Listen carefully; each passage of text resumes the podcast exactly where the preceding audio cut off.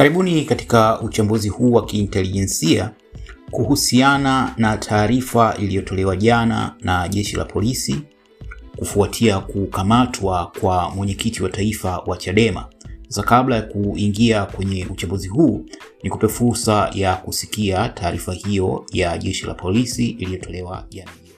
Ndugu wanahabari, leo jeshi la polisi lingependa kutoa ufafanuzi kuhusiana na kushikiliwa na polisi mwenyekiti wa Chadema Freeman Mbowe kutokana na kuwepo na upotoshaji mkubwa kuwa anashikiliwa kwa sababu ya kupanga na kuandaa kongamano la katiba mpya huko Mwanza.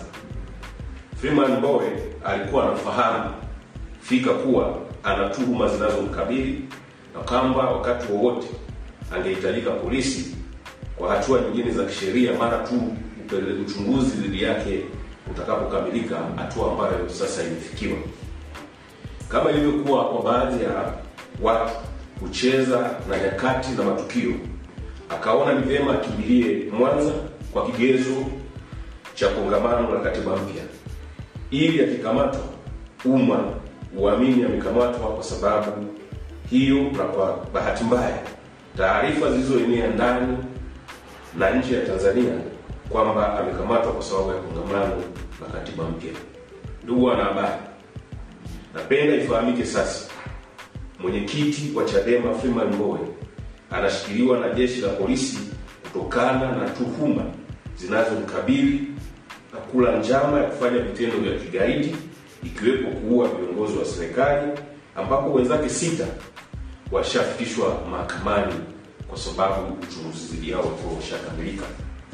Hata hivyo, uchunguzi unaoendelea kule Mwanza kuhusiana na kufanya vitendo vya uvunjifu wa amani ukibaini kuwa kuna sheria aliyovunja, hatutasita kufikisha mahakamani pamoja na viongozi wengine wa chama hicho wanaoshikiliwa kule Mwanza. Jeshi la polisi linaendelea kutoa wito kwa wananchi kuendelea kutii sheria, kanuni, taratibu za nchi kwa ajili ya kudumisha amani, upendo, mshikamano na utulivu wa nchi yetu. Kamwe tusikubali kurubuniwa na baadhi ya watu wanaocheza na nyakati na matukio ili kufanikisha ajenda zao. Amani ukibaini kuwa kuna sheria aliyovunja hatutasita kufikisha mahakamani pamoja na viongozi wengine wa chama hicho wanaoshikiliwa kule Mwanza. Jeshi la polisi linaendelea kutoa wito kwa wananchi kuendelea kutii sheria, kanuni, taratibu za nchi kwa ajili ya kudumisha amani, upendo, mshikamano na utulivu wa nchi yetu. Kamwe tusikubali kurubuniwa na baadhi ya watu wanaocheza na nyakati na matukio ili kufanikisha ajenda zao wanazodhani hazifahamiki na wala hazitajulikana. Asanteni sana kwa kunisikiliza. Kama mlivyosikia katika video hiyo, tuhuma zilizotajwa dhidi ya Mheshimiwa Mbowe kwa kweli ni kubwa na uh, kwa kweli zimetu we, watu wengi wamezipokea kwa mshangao, kwa sababu awali ilikuwa ikidhaniwa kwamba amekamatwa tu kuhusiana na uh, jitihada zile walizokuwa wakifanya za kongamano kule Mwanza, lakini sasa hizi taarifa kwamba uh, kuna tuhuma za kula njama ya kufanya vitendo vya kigaidi ikiwa ni pamoja na kuua viongozi wa serikali uh, akiwa na wenzie sita ambao wamefikishwa mahakamani ni imebadili mwelekeo mzima wa swala hili. Awali lilionekana kama ni swala kawaida la serikali kukamata viongozi wa upinzani na kuachia, lakini kwa hii kesi, hizi tuhuma uh, ni nzito um, na ni mapema mno kutafakari nini ambacho kitafuata huko mbele, lakini kimoja ambacho nadhani ni kwamba huenda waka buy time kwa maana ya leo ni Ijumaa, kwa hiyo pengine wakamshikilia leo Ijumaa, Jumamosi, Jumapili, then Jumatatu pengine ukafanyika uamuzi aidha wa kumwachia au kumpeleka mahakamani, na endapo utampeleka mahakamani kama ni kwa tuhuma hizo, basi ndio tutapata fursa pia ya kufahamu um, hizo tuhuma zinazodaiwa uh, zilifanyika lini, kwa sababu kulikuwa na kesi huko nyuma um, ambayo nadhani hii kesi haikufika mahakamani. kulikuwa na tuhuma zilikuwa zinazungumzwa kipindi kile cha Magufuli kumata kumfungulia kesi ya ugaidi mheshimiwa Mbowe. Sasa hapa wanaposema kwamba wenzie sita walishafikishwa mahakamani, sijui kama inamaanisha ni kwamba kesi hii ni ile ya kipindi kile au hii ni kesi mpya. Kwa hiyo hili linafanya ugumu kidogo wa kuwa na tathmini nzuri kuhusiana na swala zima hili, lakini hisia za watu wengi ni kwamba haya ni, ni mashtaka ya kutengenezwa.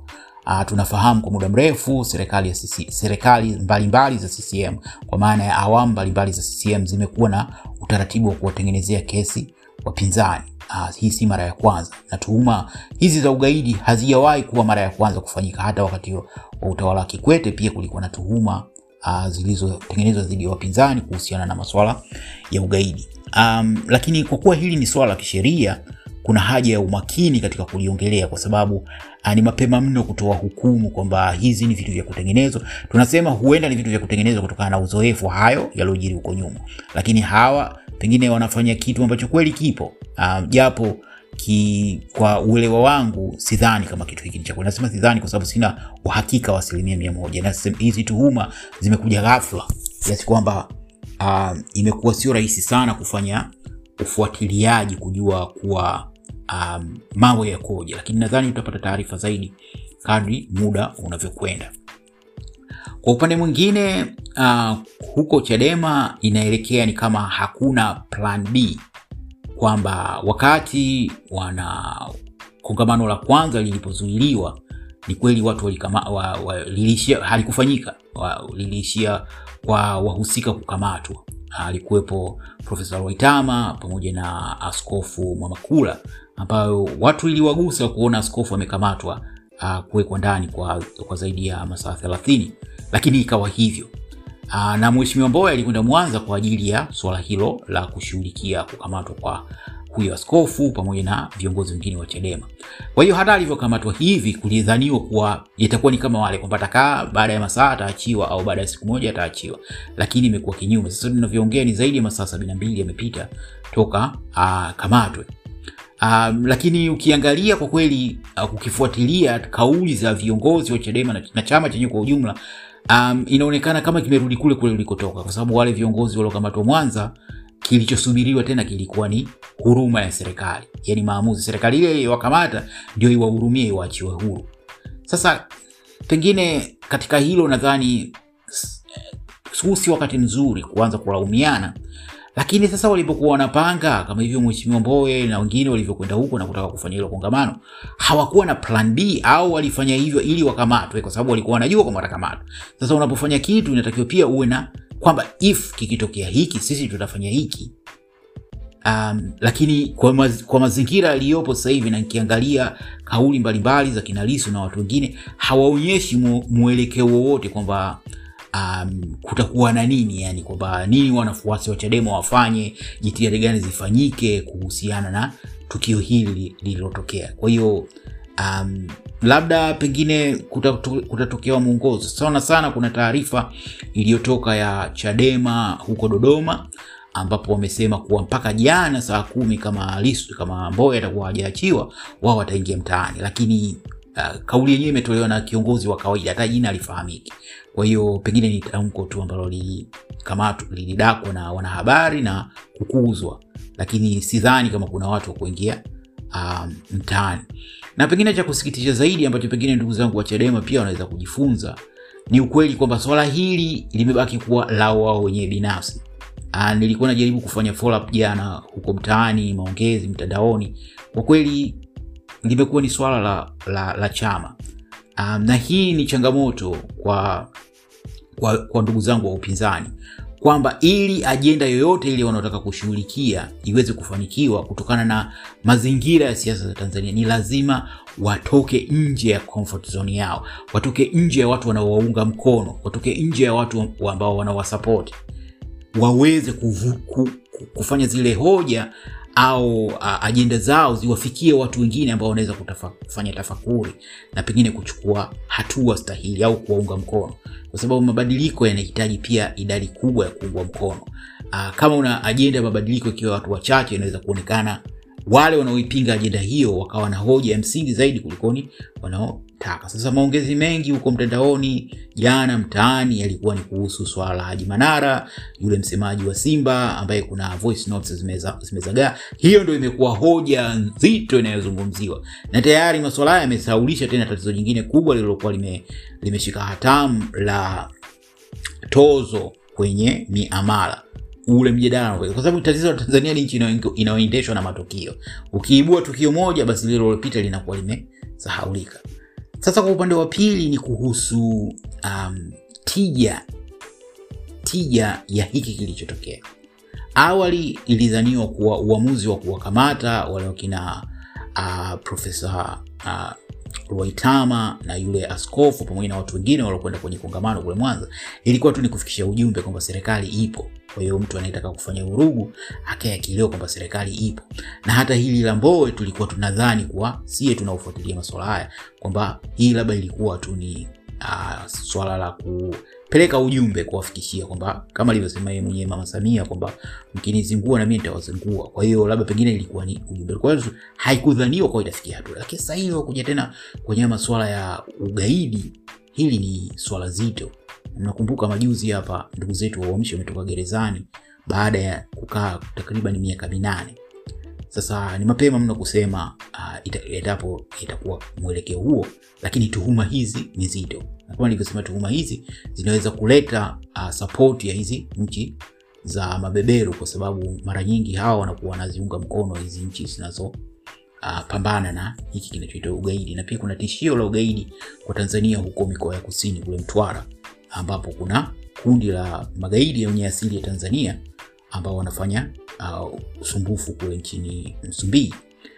Um, kwa hiyo lakini tija ya swala hili zima ikoje? Kwamba je, Mama Samia uh, kwa upande mmoja jina lake linachafuka kwa sababu rekodi ilianza kuwa nzuri, lakini kwa upande mwingine um, swala hili linaipaza lina, lina Chadema. Hii ni kama kumpiga teke chu, kumpiga chura teke, kwa maana ya kwamba maelezo ambayo Chadema walikuwa wakiongelea hapa katikati kusema tunataka katiba mpya kutokana na mwelekeo wa nchi jinsi ulivyo, yanazidi kupewa uzito, kwa mnaona Uh, mnaona huyu mama jinsi anavyotufanyia, huyu hana tofauti na ule mtangulizi wake, serikali ni ile ile. Kwa hiyo wana, wana, wana ile hoja yao kwamba kuna haja ya kupata katiba mpya, kuna haja ya mabadiliko na vitu kama hivyo. Hata hivyo, hata kama inamchafua na tunajua haya yamejiri kwa Magufuli kwa zaidi ya miaka mitano alokaa madarakani, haikuwa na impact yoyote kwake, na hilo ndio la muhimu pia kulita, kulikumbuka kwamba japo ma, mataasisi za kimataifa, nchi mbalimbali zinaweza zikasema ili na lile, unless zitalazimisha, bado itakuwa ni kutunga maji kwenye kinu. Na hili ni la muhimu katika ajenda hizi zinavyopangwa, kama wanataka kufanya kitu fulani. Maana Mheshimiwa Lissu amesema kwamba kongamano litafanyika vyovyote itakavyokuwa.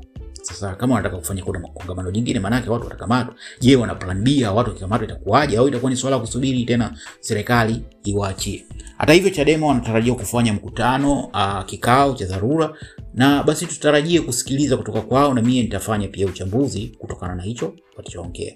Asanteni na kwaheri.